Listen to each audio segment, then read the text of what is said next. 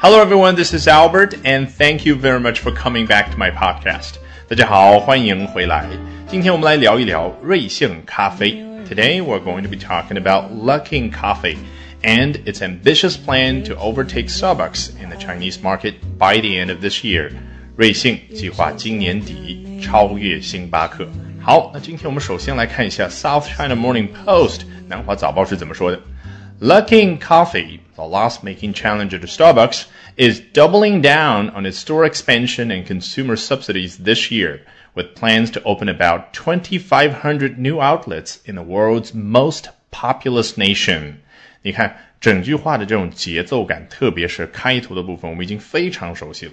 Luckin Coffee 主体出现，瑞幸咖啡怎么样的呢？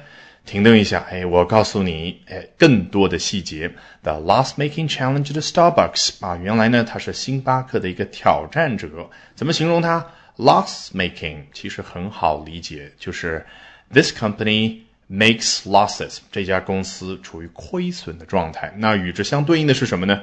Profit-making，所以我们可以说 this company makes a profit 或者 makes a lot of profit. Then you can call it a profit-making company。好，停顿补充描述完了，究竟这家公司做什么事了呢？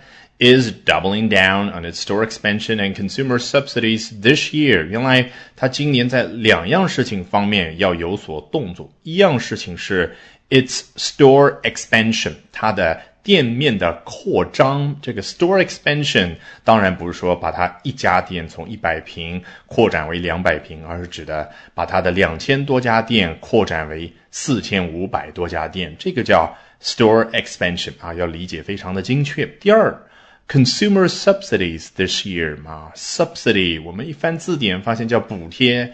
其实我们光理解这个中文翻译还不够，你头脑里面要去浮现一下之前滴滴和 Uber 的补贴大战啊，什么补贴？补贴出租车司机，补贴专车司机。然后我们上饿了么、上美团，有的时候会看到各类的红包，其实是对于我们消费者的补贴啊，为的是提高我们的粘性，对不对？和 Luckin Coffee 这里的做法一模一样，总称为 consumer subsidies。好，在这两个方面，人家究竟做什么动作呢？Is doubling down。这个 double down 最初是来自于赌桌的一句话，意思就是双倍下注啊。他非常看好自己的牌，所以呢，把自己手上前面的这些筹码要怎么样 double，然后。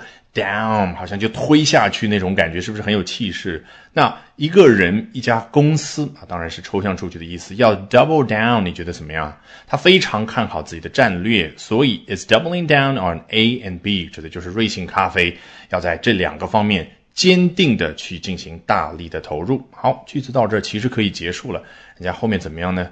英文的特点就是随便可以挂小尾巴，with plans to do something。哎，我再交代几个细节，他们具体的有各种各样的计划，做什么事的各种各样的计划呢？Open about twenty five hundred new outlets in the world's most populous nation。啊，他把我们中国形容为世界上人口最多的国家，用的是 most。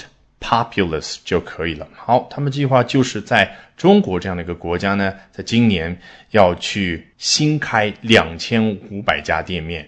来看下一段，交代更多的细节。That would bring the Xiamen-based startup's total number of stores in the country to more than 4,500, according to company co-founder and chief executive Qian Zhiya at a press briefing in Beijing on Thursday. 这一句话虽然很长，但是意思其实很简单。我只有两个地方要强调一下。第一个是这个数字啊，四千五百。注意我怎么读的？To more than four thousand and five hundred 啊，其实有多种不同的方式可以去读，也可以这么说：four and a half。thousand，也就是四千，还有一半个一千，那就是四千五百嘛。事实上，你会发现在财经类的一些采访当中也好，新闻播报当中也好，经常听到这样的说法。还有一种啊，他们老外非常喜欢的表达数字的方式是什么呢？他不说 thousand，这里你看啊，四千五正好是四十五个一百，他会说 forty five。hundred，所以前面一段的那个两千五百，有的时候你会听到这样的版本：With plans to open about twenty five hundred new outlets in the world's most populous nation。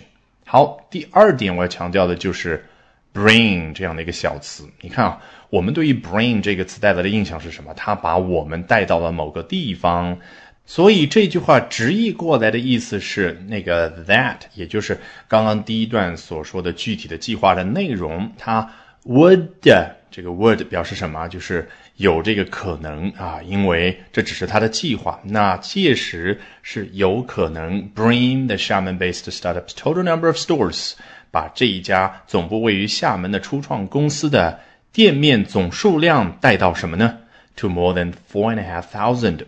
带到超过四千五百这样的一个水平，字面意思翻译过来你觉得不太对，但关键是头脑里面对应的那个一只大手把你拎到某个地方，把这家公司的一个数据带到某个地方那种动态的感觉要出来。因为我之前一直强调，人家英文当中怎么样啊？世间万物都似乎有生命，他很喜欢用啊某样事情、某个数据 ，brings 怎么怎么样，takes 某某某怎么样，比如说。我在做完这一期节目的时候，往往会怎么说？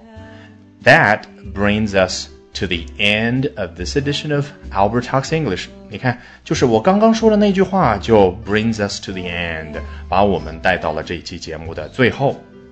All right, that brings us to the end of this edition of Albert Talks English. Thank you very much for listening, everyone. Bye for now, and see you next time. 本节目文本和完整版讲解在我的会员课程同步更新，大家可以到我们的公众号免费试听和订阅。